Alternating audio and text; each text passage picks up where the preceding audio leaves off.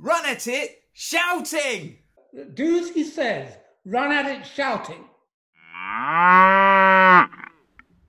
Yes.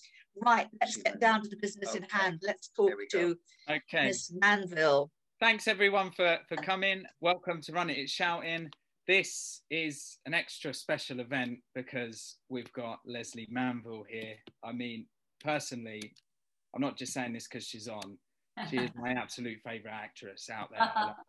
Um, I remember seeing you in All or Nothing, right, when you played Penny, and there's moments in that that I can just picture right now, and immediately I, I I'm some like it fills me with emotion. It's it's just amazing, and I love your work. And this um this is my late mother's company that I've reformed, and I am so elated to have you on. I just can't tell you. So thank you, and look, thanks Julia, because without you, obviously, it wouldn't have happened. And look, everyone, what we're going to do, I'm going to pass over to Julia. She she was my teacher at, at drama school many moons ago.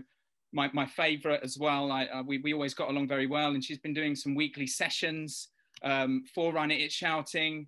And um, today um, we're going to go over to Julia and Lesley for a discussion, and then there might be time to open it up at the end for a, for an open Q and A. So, without further ado, let's pass over to you because that's why everyone's here. I'll shut my big mouth. Thank you, Charlie, love. Thank you. Speak of you. So he has spoken. So, um, so hello, yes, welcome. Uh, I don't know why this isn't working because I'm talking and I'm still looking at everybody else. So, if you just go onto gallery view, Julia, or, or even better, pin Lesley might be might work. There we go. Yeah, why don't you pin Lesley? There she is. Oh, Come on, the hand on Lesley. Right. Okay, fantastic. So welcome. Um, so I'm starting with the fact that it's Lesley Manville CBE. I only just found that out. I thought it was an OBE, but since she never tells me anything, it's not surprising if I'm not caught up, is it? But um, that's actually pretty wonderful. And, uh, you know, was that for services to drama or to theatre? How do they frame it, Lesley? Drama, services to drama. Yeah. And when you went to the palace this time, who honoured No, I you? been yet. I haven't been Uh, yet because oh. I only I got my CBE this new year, and um, there's always a delay of about five months before you actually get to go to the palace. But they haven't done any inaugurations since March, so. I- okay, the uh, first time, the first time, who honoured you? William. Well, that was that was that was quite quite nice. Was that quite nice? Yeah, he was absolutely charming. I mean, Christ, it's hard work. It's two or three hours, and he does about 80 people. And he really had done his homework. Um, um, yeah, so he was absolutely charming. Yeah, it was He'd lovely. done his homework. That's good. yeah. That is good. So, um, am I allowed to ask who who you went to the palace with? I took my two sisters and my son. You're allowed three- three guests. It's three. I thought it was two, so I thought you might take one of your sisters and probably Alfie too. So that was really a lovely occasion. Yeah, it was really lovely, really, really lovely. I mean, we we giggled all the time, and we- you know, we went we went to we were- first thing we did when we got there was go to the loo and take a selfie in the toilet. It's all good. It's all good. It's all good fun. can't start uh, with you without referencing your stage work, which I think is phenomenal, incredible. Not say your film work isn't, but I've never, I've in everything I've seen you in, and it's a long list. I've never left the theatre without feeling completely filled up, and felt that I've been able to watch a complete character's trajectory through the storyline with such vocal and physical authority, just super work. And if any of you people watching haven't seen Lesley in the theatre, you've just seen the films, you need to get there any opportunity you have because it's a masterclass. Hmm. It's an absolute masterclass. Um, I do remember, I think, uh, we, we, we, talked a lot about not taking the work home with you Hmm. and I want to talk about third person later. But I think I remember you saying with grief at the National that you were starting to take it home and it had gone on for long enough. I think it was just that um, that the play we I felt that we'd done the play enough, and we did it in quite solid chunks as opposed to in repertoire, which you do at the National. But then, having said that, you know, I did 16 weeks of Long Day's Journey into Night in the West End, and then took it to America. So um, I think I think because grief was um, I think grief was about 10 years ago now, eight, eight, 10 years ago.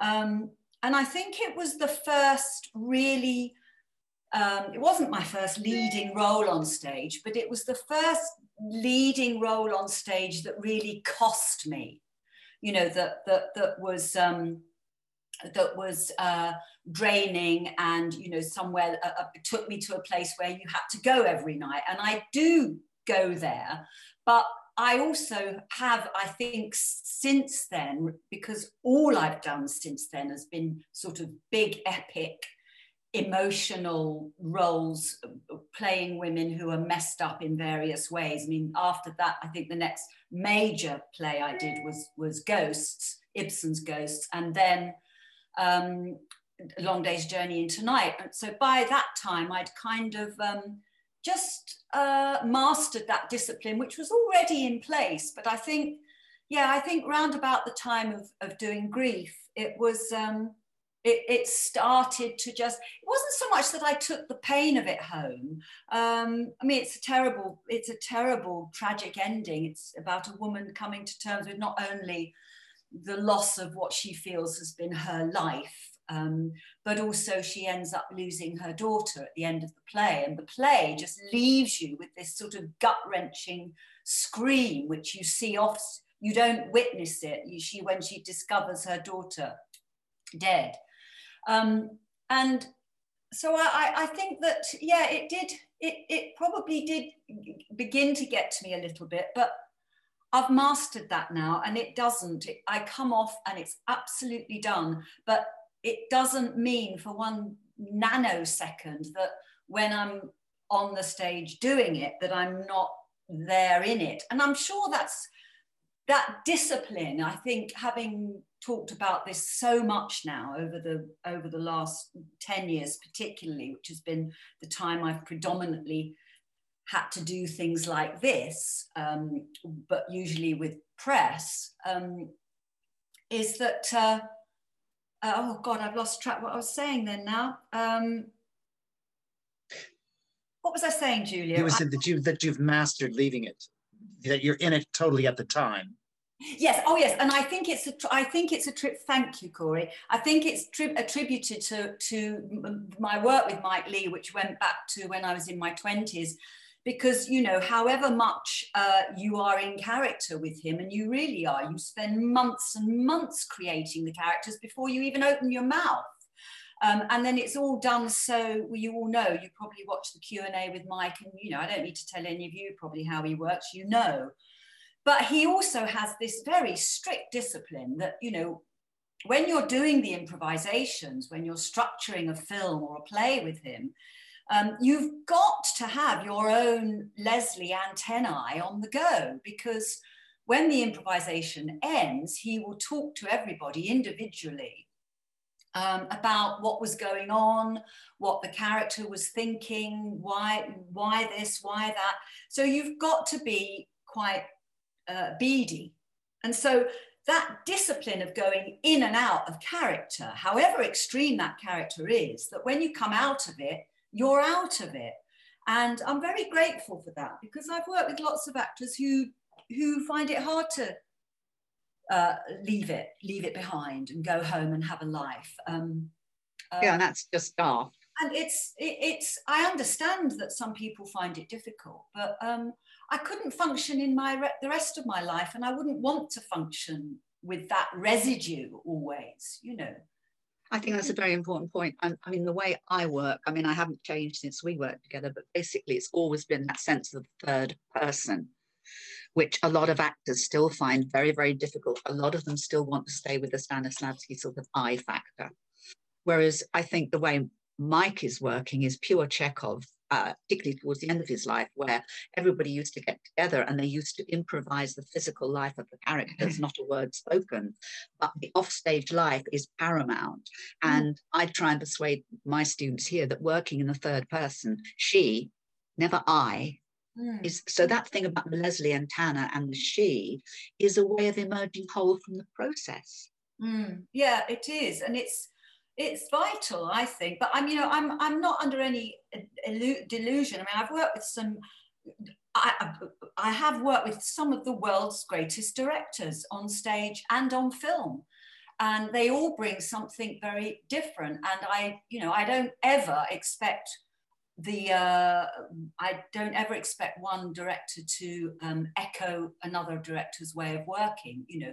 And why would you? What what's what joy is that for me? Uh, you know, the, the joy for me is to go into a either a rehearsal room or on a film set and um, go with the flow of that person and see what they're going to bring to the table and see how we're going to collaborate. I mean, you know, sometimes I'm disappointed, no two ways about it. Sometimes it's disappointing but uh, most of the time it isn't. And uh, but I, I, I, do feel now that I have my way of doing things that I can quietly just get on with, uh, whatever the director I'm working with is going to throw at me.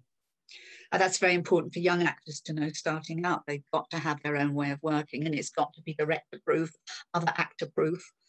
And yes, but that comes with time, you see, and I think it is hard for young actors because, a, I, I, Christ Almighty, I would not want to be starting out now.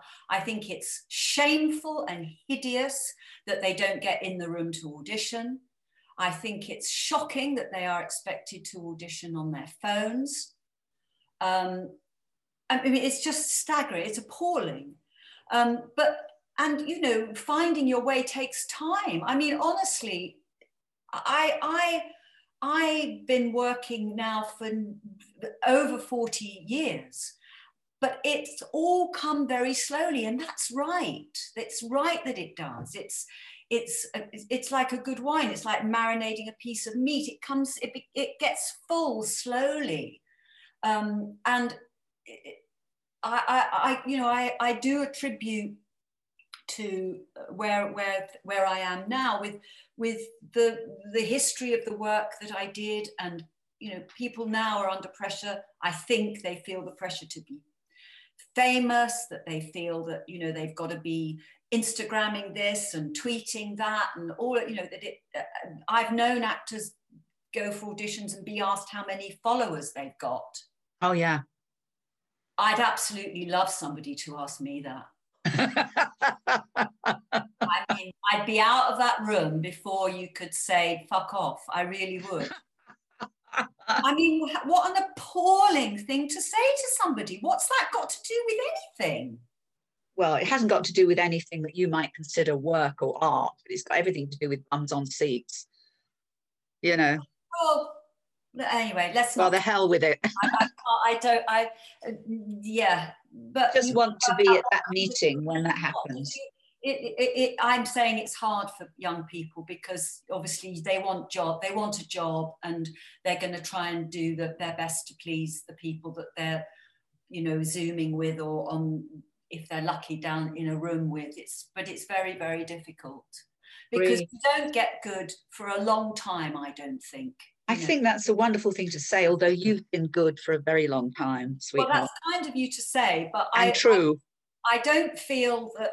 Uh, I, I honestly think it was only about 15 years ago, or maybe 20 years ago, even that I really started to get comfortable and understand the camera in relation to um, working and um, you know how you play your character and then you honor the scene, the other person, people you're in the scene with. But then there's this thing and this thing actually is the most important thing because that's the thing that's got to get it. But your relationship with that becomes very, um, uh, you know, you have to understand what that camera is seeing and what it's doing. And I love all of that anyway. I, I, I actually know a lot about the techniques of filmmaking and I love um, listening to directors talking about shots and how things are going to work and uh, and I always like to know, you know, what we are going to do with the scene. You know, what how many shots are we going to do? Uh, is there only going to be a wide and a mid, or are they going to come in close? And you know, you, you, want to you want I want to know all those things so that I can uh, work out what not how I'm going to play it necessarily, but just kind of sometimes the levels at which you need to play things if a camera's in close or if it's far away. Yeah, that's all. That all is stuff only experience and practice you. completely. Absolutely, but in, very important for actors to be interested in what goes on on the other side of the camera. Mm, And yeah, the smart ones are, and they find out, yeah, and you know they know.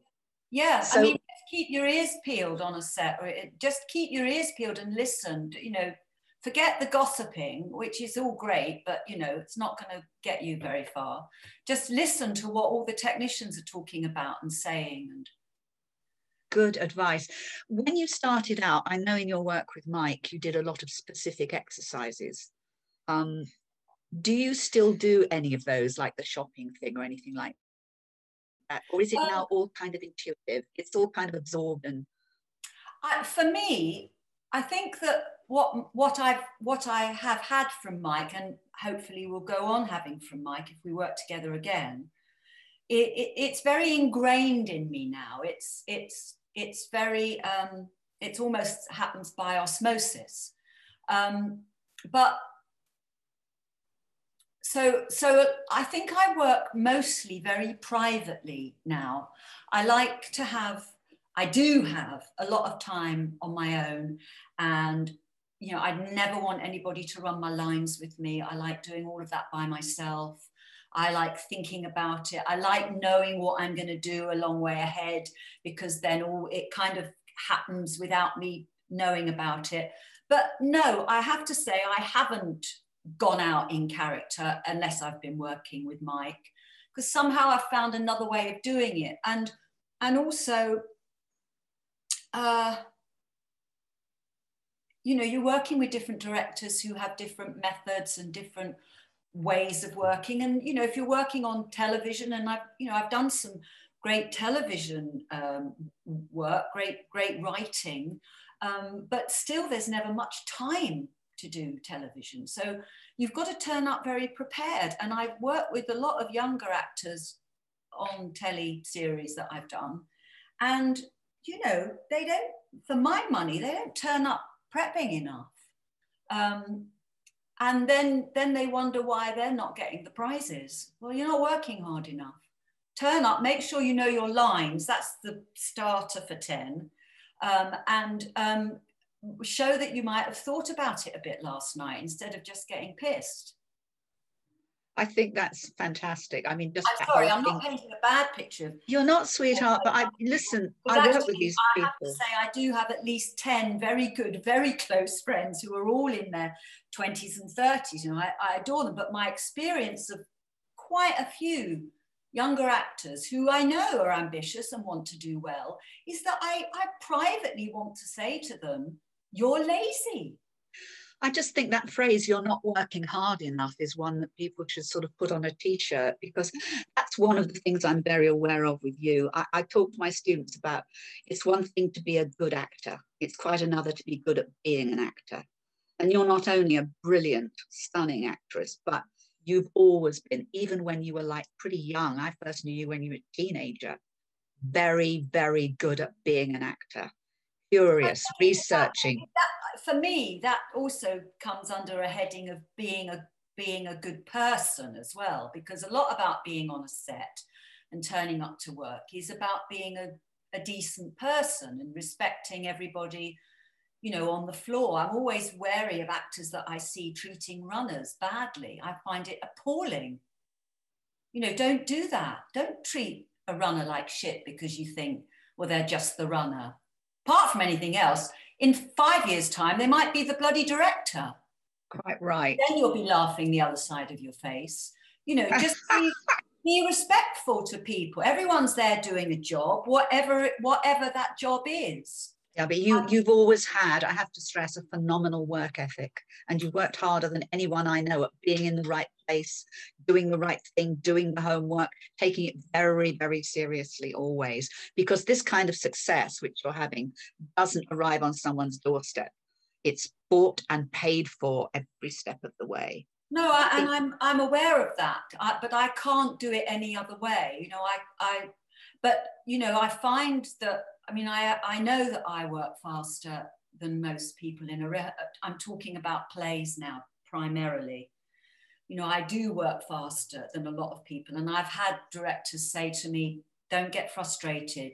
Not everyone works at your pace," which I completely get, but you know sometimes i'm i'm i'm i'm doing something and you you can see the other actors thinking oh christ i better go home and do a bit of homework tonight because she's otherwise she's just going to run away with this scene. And you can see them thinking it. And i'm not saying that to blow my own trumpet. I'm saying it as a because at the in the end of course if they're brilliant and they ho- and mostly I've worked with brilliant actors on stage, they do get up to speed. But come on, let's just get there quicker because why not? Let's just let's just get this going so that we can work all work out what we're doing.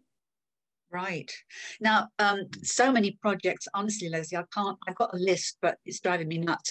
This recent, this recent thing, um, thing, I can't remember the name of the movie, forgive me, where you, I believe, lobbied for this American part that you really wanted. I didn't lobby actually. oh, you didn't? Oh, that's, that's, that's a lie. That's a lie. I've never lobbied for anything actually. I apologize deeply. I don't know where I read that or heard it, but you were so keen to do it, apparently. I was keen to do it, but um, I think what I what you might have misread is that the director was, I think, had to lobby for me. Okay. Uh, it is it's it is a, a, an American film called Let Him Go, which uh, with uh, Diane Lane and Kevin Costner, and um, uh, the director just sent me the script and offered it to me. But then, um, obviously, um, what what I didn't know was the battle that he'd been on to get. Because you know, uh, there's any number of American. I mean, I know I do have a profile in America, but there are any number of American actresses that could have played the part. But he he he wanted me, but I'd have loved to have been a fly on the wall at some of those meetings. Yeah. Well, I want this diminutive British actress to come and play this bad mama from North Dakota. There you go. It's an obvious match to me, but that's because you are a chameleon. And we talked about that 100 years ago that the, that the actors we admire are the chameleons, the ones who can transcend the self completely. Well, it's also more interesting, isn't it? I mean, look, I think there are brilliant actors around who are one trick ponies, absolutely brilliant. But it isn't what gets me up in the morning. no, it doesn't do it for me. I don't care brilliant No. I don't, I don't, I don't want to be a personality actor. I don't just want to play a version of Lesley Manville. I mean, of course, there's times when I do jobs where you, you know, it kind of feels closer to me in terms of physicality and voice and all of that. Of course, of course, there is, but it, it, it, doesn't. It's not. It's not what I'm looking for. And really, what interests me is that diversity. But again, you know, that is, I have Mike Leigh to thank for that because, um, I mean, that was what was my light bulb moment really when I met him when I was 22 or 23. And up until then, hmm. honestly, I just really played myself absolutely fine. But, and I didn't have a clue really either of what kind of actor I wanted to be. I didn't really think about it very much. I mean, I'd been working, doing all sorts of funny jobs and pantomime and a bit of presenting and all sorts of strange variations on, on, on the general industry work. But then when I met him, I suppose the key thing was he, he, he got me to play somebody that was a million miles from me. And I loved it Of course and I thought, right, this is what I can do. I, you know, I can. And then, you know, the next job I do with him, he gets me playing somebody the other end of the social spectrum entirely. Then Yeah. he, he kind of, uh, you know, peppered it around like that for me. So I never was getting typecast outside of my work with Mike because, you know, his work was very well um, viewed and, you know, you never had to kind of sell yourself in a Mike Leigh project. Everybody was watching it. So I was, people were getting to see me do this great diversity of characters. So it's never been something that's been a problem in my entire career, I have to say. Which is lovely. But I mean, I think the thing is, before that, one was hired to play oneself. Mm. You hmm. couldn't get a job playing outside type. Yeah. So it, it was a great gift to him and yeah. to you that oh you, you, you met each other. I, yeah. I owe him. I owe him so much bless. Um, now, what are you working on at the moment? Because you, you keep talking about costume fittings and this, that, and the other thing, but what is it? Is it a um, secret? Um, no, well, it's no secret. I'm going to do Margaret in The Crown. No, we know that. That's but, good. But that's not till July. So um, I've started having some fittings for that. But I'm just about to go to um, to Dublin for. I'm shooting an adaptation of an Anthony Horowitz novel called Magpie Murders. Oh, yes. Um, I know the novel, yeah. Yeah, well, I'm doing that, which is being, it's a US UK co production, six episodes.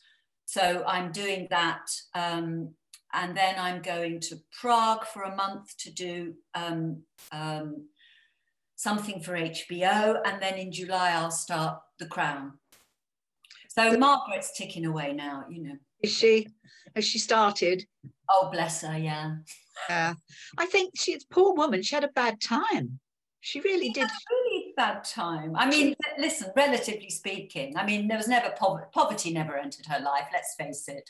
She no. never ran, ran out of chunky chips at midnight. And not a lot of empathy either, ever, not... ever crept over the edge, did it? no, but I mean, yes, it, given that all pain is relative, I mean, she did have a sad and sad, the, sad, especially in the especially in the last two decades of her life, which is when I'm going to play her. So a lot of sadness and loneliness and and ill health, you know. Yes, which is no fun, no fun.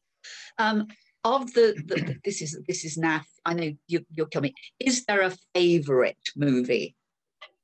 Um, well, I mean, I go back to Grown Ups and I can't let go of it it will never not be one of my absolute number one super hits, but yes, no, I was yes, grown ups absolutely up there. Um, I suppose another year was is brilliant. I, um, brilliant. Loved playing Mary. Mary. I, I, I sometimes just think about Mary and I get quite sad because she absolutely feels like somebody else, you know. Um, so that and that film um, just means a lot to me. So that's important. Um, and Phantom Thread, really. I mean, getting Brilliant. up to work with Paul Thomas Anderson every day was pretty good. Um, not to mention Daniel Day Lewis, who's pretty good as well. You know, he can do it. So, he can do it. Yeah, he's on the list. He's on the list. 14 of the best weeks of my career, really. Just that was just lovely. That's lovely to know. That's um, lovely to know. Do you have a question? Well, so many questions, and you know, never know where to start with Lesley. I'm, I'm always a bit tongue tied. I think. Yeah, um, we're a um, bit starstruck. So I've been enjoying. I'm sort of. Missed... Generally speaking, would you like a gin and tonic's a good one? That's a good one. I'll remember that. Thank you. this we know. well, I was watching Harlots. I sort of I always miss television series, and then I then I can sort of gobble them up later. So I've been binging sort of on on Harlots, and I was I just love it. Good, isn't it? Oh, it's brilliant. Very good. It's very classy. And just you, just so wonderful. And I guess one question I had, I was a few weeks ago, and I said to you, I said, Lesley does Johnsonian imagery. Do you think she does animals? I swear she's a cobra in that scene. I'm going to ask her next time. Did you ever do anything like that? You know, animal sort of imagery or anything like that? No, is, no. She, what did you base her on, or is there is there a kind of anything you can share with us about what you based her on? Because she's although she's 300 years ago or whatever, she's so think, palpably now. I think the thing about that character was that, um, um, I mean, they did write her very well for me. Um, uh, that I I found her quite theatrical, so it sort of suited me really. And you know, I don't shy away from playing her with with knobs on. You know, I really do go for it because it it it it lends itself to it. You know, it's not it's not it's not line of duty. It's it's harlots and we're in that world and it's big and there's big sexy music and there's women and there's boobs and there's bums and there's fucking and you know it's a big big big show with a big landscape. So i you know i i i, I used to like we had some great all female directors all female producers all female writers. It was fantastic. Any men that were on set were probably there to just have their bottoms spanked in a scene um, but I remember just, you know, you, you've got not a lot of time as ever, but the directors were great. They'd kind of just let me go in the room and just throw it all around in quite a theatrical way. And yes, you know that they might have to say, because I hate it when directors on television go, right, you're going to come in, you're going to stand over there, and you're going to, and you just think, well, why don't you get a robot to do it then? You know, don't but so I, I, it, great on harlots. They let me have the freedom to do it. And of course you know if they say try and avoid the window because it's hard to shoot through that of course all of those things. But give actors the freedom to just play a scene and see what comes from that because nine times out of ten if the actors are half decent it solves the director's problems of where, how do we block this? How are we going to shoot it? You give them something and um, anyway, yeah, it, it, she was a fantastic character to play, and just I got it, I got it all out with her. And I loved it, and I loved the glamour. I loved the sheer glamour. Yes. Wigs. Didn't you? Somebody in a, uh, magazine mentioned you got the award for the best wigs that week, or something ridiculous. But it was stunning. It was just the costuming was lovely. It yeah, always looked very real. Yeah, and I was very glad when the BBC bought it because um, it had only been shown in the States and um, it was a waste. Um, and I saw, I, I, met up with a BBC exec and he said, Oh, I've been watching you today in Harlots. He said, I think we're going to buy it. I said, You really should buy it because it just, it, will really do well. And, and this was before COVID. So I'm just, I, I think they're really pleased they did because it was one of the first things that got shown on COVID. So they had 24 episodes of this series to show. Wonderful. I'm going to hand it, I want to talk to you forever, but you know that. Um, I'm going to hand over to um, maybe take some questions from the audience. Yeah. Okay. Thank you, my darling. Awesome. Thanks, guys. That That's so, so cool, so insightful. I mean, brilliant, really cool. If you're not familiar with uh, raising your hand virtually, that will be the best way to put yourself in the queue to comment or ask uh, a question. Yeah, we, if that's okay, we'll open it up, Lesley and Julia. Yes, of course. Yeah, yeah, yeah, absolutely. Perfect. So um, I can see here Amy Forrest. So if you'd like to unmute yourself, Amy. Hello. Hello. um, um, uh, first of all, I just want to say um, you're absolutely brilliant. Um, Thank you're you. a phenomenal actress. I, I saw you in Har- in Harlots actually, and um, I'd never really seen you in anything before, Lesley. So I was just I just thought you were really brilliant, and you had so much detail, and I was just like, you know, it's brilliant, brilliant. Thank anyway, you. Thank you. um. Um, so my question is, so I heard you saying about Margaret's ticking along. So how do you what do you have a process to initially get find a character or do you just literally just start to feed it in? How what's your kind of process? Yes, it, well it's no set um, process. And of course it depends who i'm playing. Now with margaret obviously it, there's so much to read and um, i can watch her endless pictures endless footage i can listen to her. So there's a lot of clues there. And you know my responsibility to that role that I, because I've, I've been given it is obviously to represent her in whatever way is is is is as truthful as I can be. What, and of course, once I've got the scripts, once we have the scripts, uh, to serve them. Um, but so in a way, it's kind of um, I'm not using this word quite literally, but it's kind of easier or the process is simpler because it's it's obvious what I've got to do. I've got to read loads of stuff and find out about her and just understand what all of that was about. But when you're on your own and you've got an original script or an original play and you've not nobody's played those parts before, then um, you know, again, I suppose, I mean, like with Harlots, for example, I kind of had a real instinct of how to play her. Um, and I think more and more as I've got older, I trust my instinct a lot more. Um, uh, but, you know, I read some book, I was reading books about the Georgian, that period and prostitution in that time. And, you know, you can do all of that stuff that just is interesting anyway, and it's nice to do.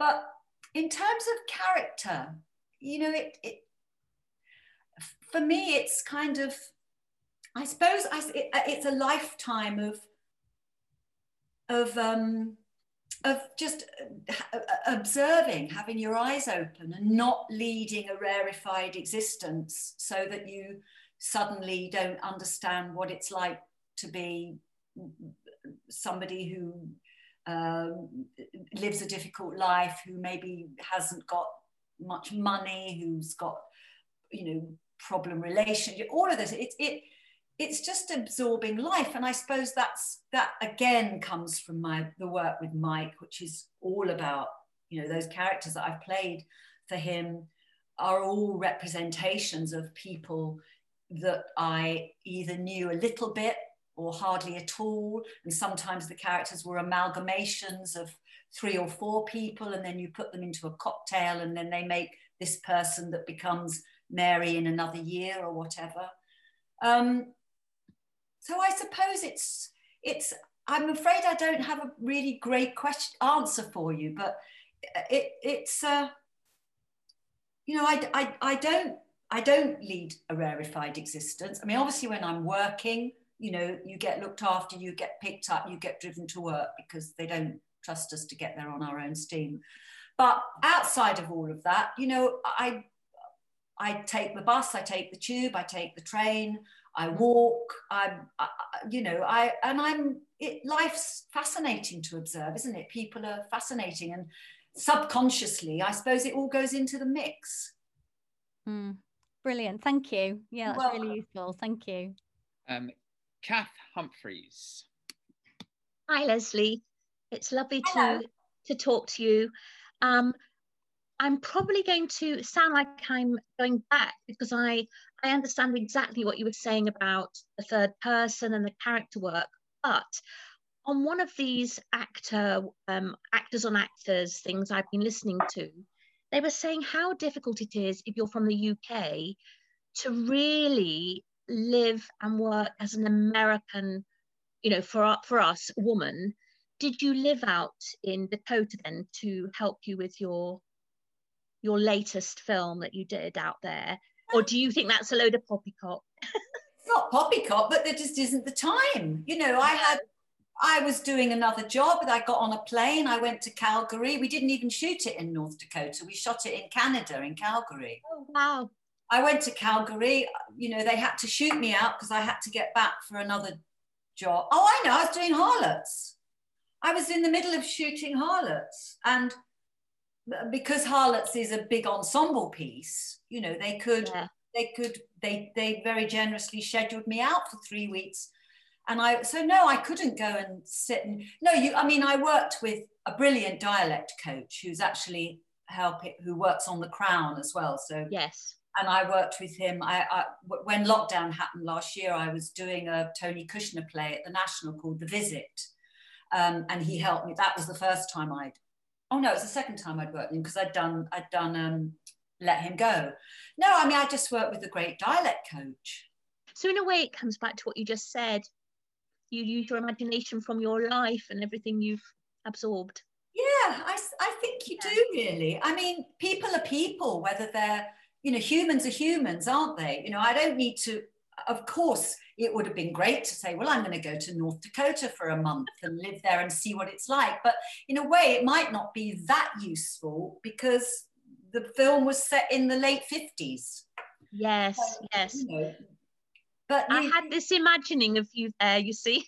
I know. Well, I wouldn't have minded being there, but no, I wasn't. And it's not always possible. So you have to do what you can and um, work work with the things that you can do Thank so you. much of it is, you know, is in it, it. Well, thankfully, actors have an imagination, but it has to, you know, so much of it is down to your imagination. Yes, and the physicality you bring. Thank you for that. You're welcome. Uh, Christopher. Hi, Lesley. Um, Hello, so, I can't see him. hello. I can't. I can't. Wait. There you are. Hello. Hello. Hello. Hi, it's so wonderful to meet you. Um, Thank you. I absolutely adored you in Mum. I thought that was a lovely series, but I especially loved you in Phantom Thread. Um, Paul Thomas Anderson, he's one of my favorite directors of all time. yeah, Um, how was that? How did that process come about working with with Paul? And how Oh, was he? wow. how How, how was he in terms of the in terms of freedom and Well, he's he's Yeah. very he- yeah he's very he's very um, big on the old freedom thing. He's fantastic. Um, well, it came it came my way. Um, I'll be as quick as I can telling this story, but it's a nice one. I got a phone call from my agent saying Paul Thomas Anderson wants to ring you tomorrow morning at eleven o'clock, and I said, "What? The Paul Thomas Anderson?" And she said, yes. Said, I've asked that if it can be a conference call, but he said, no, he just wants to talk to you. So I thought, well, this is exciting. I thought, well, I bet he won't call at 11. He'll probably call late or he won't remember and he won't call at all. Bang on the dot of 11 o'clock, he rings. And we have an amazing conversation. And he said, um, he said, well, look, I've got this script that I want to send you. Um, give it a read and when you've got a minute, just call me back. so kind of casual, you know, when you've got a minute. Um, but anyway, that's just a little, that's just a little insider bit of gossip there. So, so that was how it came about, and that was about eight months, seven, eight months before we was going to start to shoot it. He he writes the scripts, as you know, he writes all his Yeah. films. They're very sparsely written. He doesn't write stage directions, so it's a very sparse read. Um, but I loved that. And he he completely, I mean, we met up, we'd go out, we'd have fun, we'd do things, we'd go out with Daniel, the three of us. Never talked about the script. He just leaves you, he just thinks, well, I've got Daniel Day Lewis, Lesley Manville, Vicky Krieps, Mhm. just leave them alone. And then you get on set and months and months and months of prep of design and costumes and all of that. But then you get on set and still he's not really saying anything. You think, Christ, okay. But of course, I've been sitting on it for eight months and something's happened. You know, something's been Yeah. manvilled, I guess, or, and Daniel Day Lewis and all of that. And then once you start doing it, once he sees what the seeds of what you're doing, he Mhm. then gets completely fired up. And then he's firing on all cylinders, and then and then Mhm. you're off. It's true collaboration. But he absolutely works with you. I I mean, completely works with you. He spots little things that you do. Um, and I mean, I remember I was um, the character Cyril. She takes her glasses off, and I took them off once and straightened my hair, just because sometimes when you take glasses off, your hair can end up, you know, Yeah, yeah. that because you've taken your glasses off. And he said, I love that, I love that. He said, every do it, let's do it. Take your glasses off and just do that. He said, it's brilliant. And and slowly this kind of neat, very kind of Yeah. suppressed but warm character of Cyril came came through. Oh, wonderful. But it kind of all grew very slowly. And but you know, with 14 weeks to shoot, nobody's Mhm. rushing. And it's I just find that attention to detail just so attractive, especially as an actor, because it just allows you just to cement yourself into that world just that little bit further. yeah. And just the, the results on, on screen, just it still blows my mind. The And attention. the first scene that I shot, which isn't the first scene in the Mhm. film, but the first scene that I shot on that, we shot for five days. And then we, I, I said to him, it's a shame, I'd really love to reshoot that scene because it was my first scene and I just didn't, you know, you always want to go back. He said, oh, it's fine, we're going to reshoot it anyway. Uh, Because this, that Fantastic. he wasn't happy with the light and we weren't happy with my costume and blah, blah, blah, blah, blah. Five days of shooting and then we just reshot it. fantastic. Well, it, yeah, I mean, I, I, I lose my words really because it's just, um, I, I just live for that that attention to detail really. If they can just give you that bit more and just it just allows you just to uh, it just yeah He's a master. I mean, uh, Yeah. he, is- he is worth. He is worth. When I knew I was doing it, I'd seen all his films, but I went back and chronologically ro- watched his entire uh, Mhm. retrospective of films. It's you won't. go- You can't go wrong. Uh, Georgina. oh no, Kathleen. Sorry, Kathleen. Thank you, Miss Manville, for spending time. I'm here from New York. Oh, hello. Um, hello. Um, a qu- quick question about um, when you were preparing Mrs. Alving uh, in Ghosts. oh yeah. Um, is there something that occurred to you during your rehearsal process that might have um, surprised you about the character? Or eh, once you were in front of an audience, did, did the character reveal itself in any different way than you expected? Um, Um, well, again, a brilliant director was Richard Eyre directing, who, of course, is you know one of the giants of, of stage directing and film, but particularly stage. Um, I sort of wanted to make. A, I wanted to. Richard had done um, an, a, um, a version of the play, and that's not to say that he removed it far from Ibsen at all. Um, you could hardly see the difference, but he just made it a bit more speakable a bit less dry. I mean, Ibsen does feel a, can feel a bit dry at times and a bit hard to say. Uh, so I, I sort of wanted to make her quite. Um, this is a very general word, and it's not probably quite the right word, but I wanted to make her a bit racy. You know, I wanted to get her out of the kind of metaphorical corset a bit. That she was somebody, you know, her relationship, her need and desire for the pastor was really burning and I wanted I wanted the audience to feel the heat of her her longing for him. You know, there was this this still very um, alive and vital woman who was aching for this man still after these decades. So I wanted to um, I wanted to break the mold on that a bit um, but also, I remember there were certain, I can't remember the lines now, but there were certain lines where Mrs. Alving talks about um, how awful her husband had been, who, who had died. And I used to hear women in the audience gasping. wonderful. And, I, and, and that didn't happen just once or twice, that happened a lot.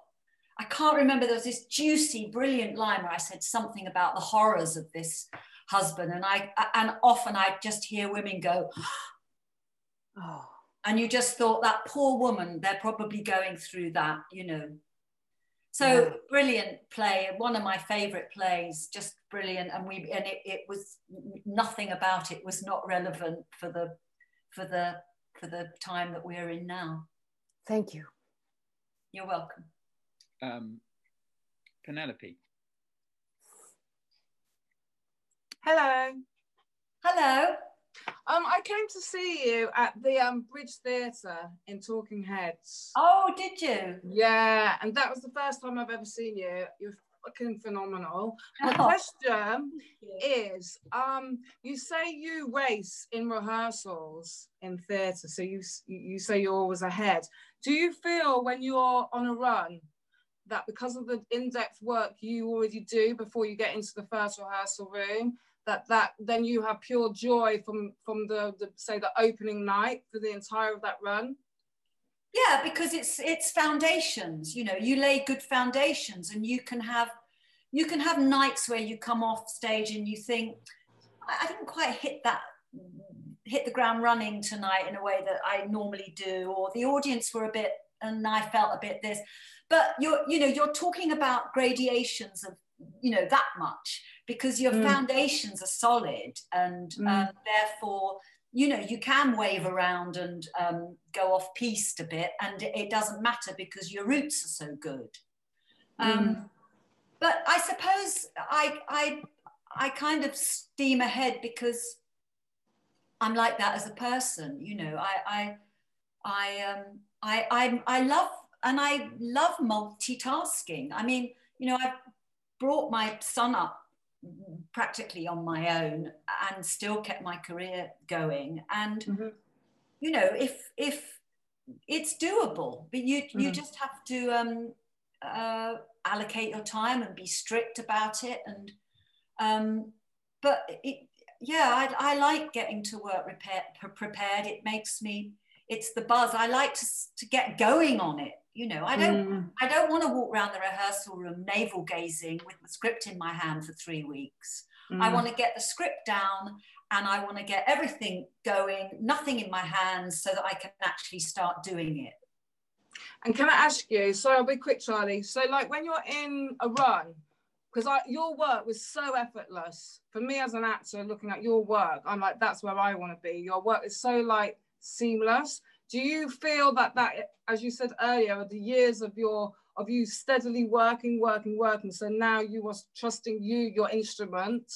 So you have more to be able to maneuver and play or do you think it's a mixture of that experience with the work? I mean, do you feel like you are you're up? Do you feel like you're on stage and the work you're producing is effortless? Because that's what it looked like.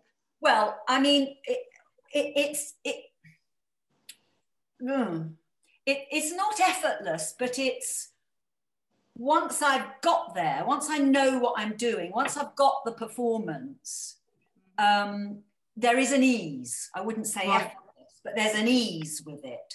But that's to do with something else. And I honestly think that so much of what I can do now, and a lot of my peers of my age can do now, and younger people too, it's to do with confidence. You know, I've got I've got confidence. And in a way, I think that's that's why I can go into a rehearsal room and, and quite early in the rehearsal room, I can just get up and start doing it because I don't care. I don't care if I get it wrong or the accent's all over the place or I look like a twat. I just want to Mm. get on and start doing it. But uh, and I know that that's because us. I know that some of some other actors might feel, oh, I don't want to put the script down because then I'm vulnerable and I don't want to start really performing it because and and I used to be like that. I I did. I used to be want all the comfort blankets around me, Mhm. but I'm not bothered about the comfort blankets anymore. And I know that that's because I'm just confident. Thank you. You're Um, welcome. Thank you for the thumbs up as well about Bed Among the Lentils. Thank you. um, Lesley, how are you doing? Can we? Um, Let's do a few more questions. is that all right? So Hang on look, minute. I'm going to go. Only if my butler's not bringing me a gin and tonic. Where's the butler when you need them? um, all right, great. Well, look, I'm going to go to James, then Georgina, then Joe. All right. So James first. Hi, Lesley. Thanks for giving us your time this evening. That's all right. Um, my question is um, I love being in the rehearsal room and watching other actors working. Is there something that you can pinpoint from your career, either stage or screen, where you watching another actor and you thought that work there, there's something about that I need to learn what they're doing there? Yeah, I remember watching. I did a production of um, The Cherry Orchard. Um, I was about 34, I think. Um, it was one of Sam Mendes' first jobs. He was about 22. Um, and it was with Judi Dench in the West End. And Judy must have been in her 50s. And I would watch her and I'd, I'd watch her rehearsing and I'd watch her do something that was, you know, I'd watch her in a little moment and I'd think, oh, God, that's so brilliant. That moment, that thing she's just done is so brilliant. And then, and in my head, thinking, well, she's nailed it. She's got it. She's worked that bit out. And then I'd watch her do it again the next day. It's as if she'd completely forgotten what she did the day. She'd do it completely differently, equally brilliant, but just completely different. And that I remember was a really good moment because I just thought, oh, I see. You don't need to find the moment and then just settle that that's all that moment can ever be. You can then just, I guess, if you're understanding where that character is in their head at that moment in time, Mhm. you can take that moment and it can go anywhere. It could be, you know, it could be a very funny moment in one performance and then a tragic moment in another.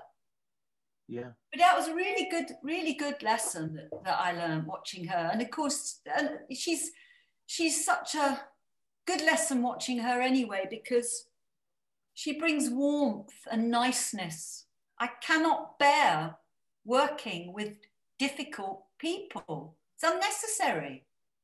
Mm. Go home and be difficult to whoever you live with, but don't come in here and put it all on us. You know, we don't need it. Anyway, I've digressed. Thank you so much, Lesley. Thank you. Uh, Georgina. Hi, thank you so much for staying a little bit longer. Um, uh, yeah, my question is really quick. Actually, it's I mean I've loved listening the whole evening to everything you're saying, and I'm quickly writing lots of notes.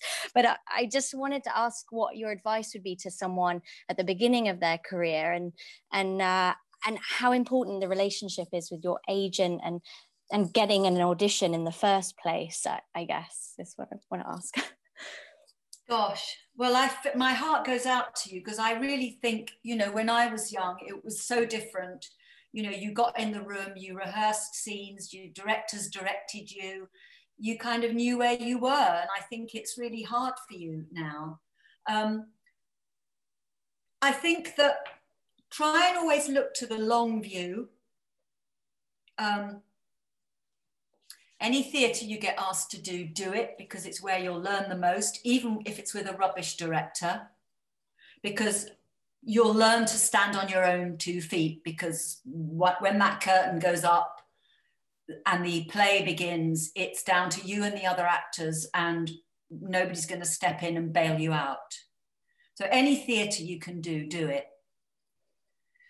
Yes, try and get a decent agent because. Um,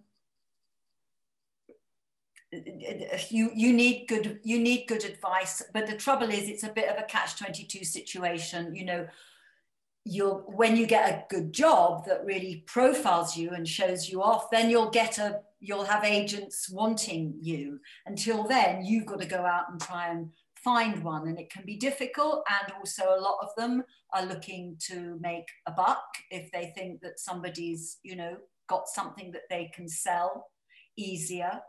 Um, but try and have a view, a, a, view of where you want to go and, you know, avoid career by tweet and Instagram and it's it let the work speak for itself. You know when you get a job let the work speak for itself i know everyone urges everyone to self publicize and all of that but i frankly find it very vulgar I, I and I don't I think it's demeaning.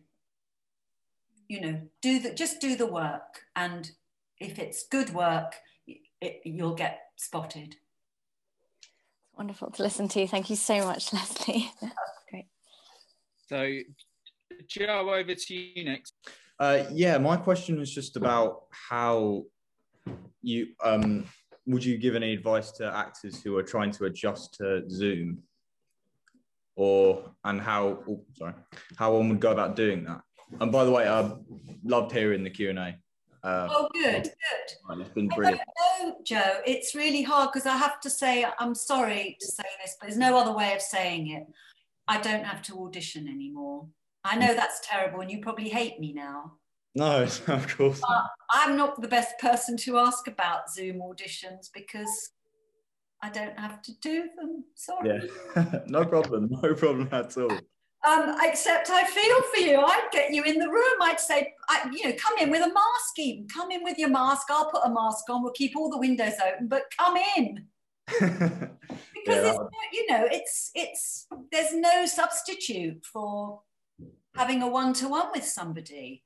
Um, yeah. So it, it's very. I think I think there is a feeling though that you know enough enough is enough with the whole zoom thing so i'm hoping once everybody's inoculated and life returns to some normality i've got a feeling that casting directors and directors will start wanting to get people back in the room again because it really is the only way it really is i mean even when i'm doing press i mean obviously the last year and a half, all the press I've had to do has been on Zoom. It's just not the same as being physically in a room with um, a journalist, even. Yeah, nothing really beats being with other cast members, does it? So. No, it really doesn't because you just don't know where where the where it'll where it'll go because you know we're humans and we need to relate and um, and that and over and above lo- lots of other professions that's all our one is about you know re- relating to other people and also depicting other people. So I'm jumping in because Joe, you know, you are that good and you are quite capable of growing into something amazing. And the one thing I'm taking away from Lesley, because, you know, must be sure you work hard enough. Yeah. That's the task in hand, baby. And then there's no reason why you can't grow into this marvelous actor that you you should become. yeah Sorry, Lesley, he's one of my favorites. I had to jump in. Thank you. can't have favorites Julie oh yes, I can. The ones I direct and are brilliant. I can. I can. Um, can we uh, just one final last question, if that's okay, Lesley, from Sarah Sarah Chard, if you'd like to. Oh yes, yourself. Sarah Char, definitely. Where is she? She's probably having. oh Sarah Can you unmute yourself, Sarah? I'll give you the option. There you go. It's this it's this age thing. I don't know. Just had a very big birthday again. But anyway, um, it's lovely. I mean, I'm really thrilled. I'm loving it, and thank you, Lesley. I think it's wonderful. Thank um, you. Um, what I've been sitting here thinking about, listening to you all. Um, um, but, but I think this was really exciting. Can you see things that you could do with this whole medium doing this? I think it's brilliant. what Zoom you think Zoom's brilliant Well, I, I think I think there are things creatively. I don't know whether you all get together or you know what you could do on the back of this. There's a great play to be written on the back of this. Um, I don't know. Look at and I was thinking as this was going, I thought that this would be a great piece of theatre. I could watch this. I don't want to watch plays on a screen. I just No. don't. I I really don't. I'm so, I mean, that's just. I a- agree. But but don't you think? But what do you think young people can do in the meantime? Oh well, what? They've got two more years of a young life. What are what are you going to do? Well, obviously, do whatever they can, and if it does involve doing a play on a screen, I'm just talking personally. Yeah. I don't like.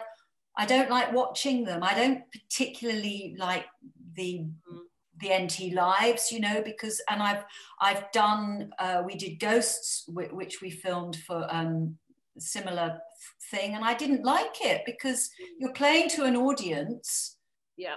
Then you've got the camera here. You know, it, it just doesn't work. They're two different mediums, and you know, obviously, when I'm doing a play, th- there's a huge difference between that performance and if I was doing the same performance for a camera.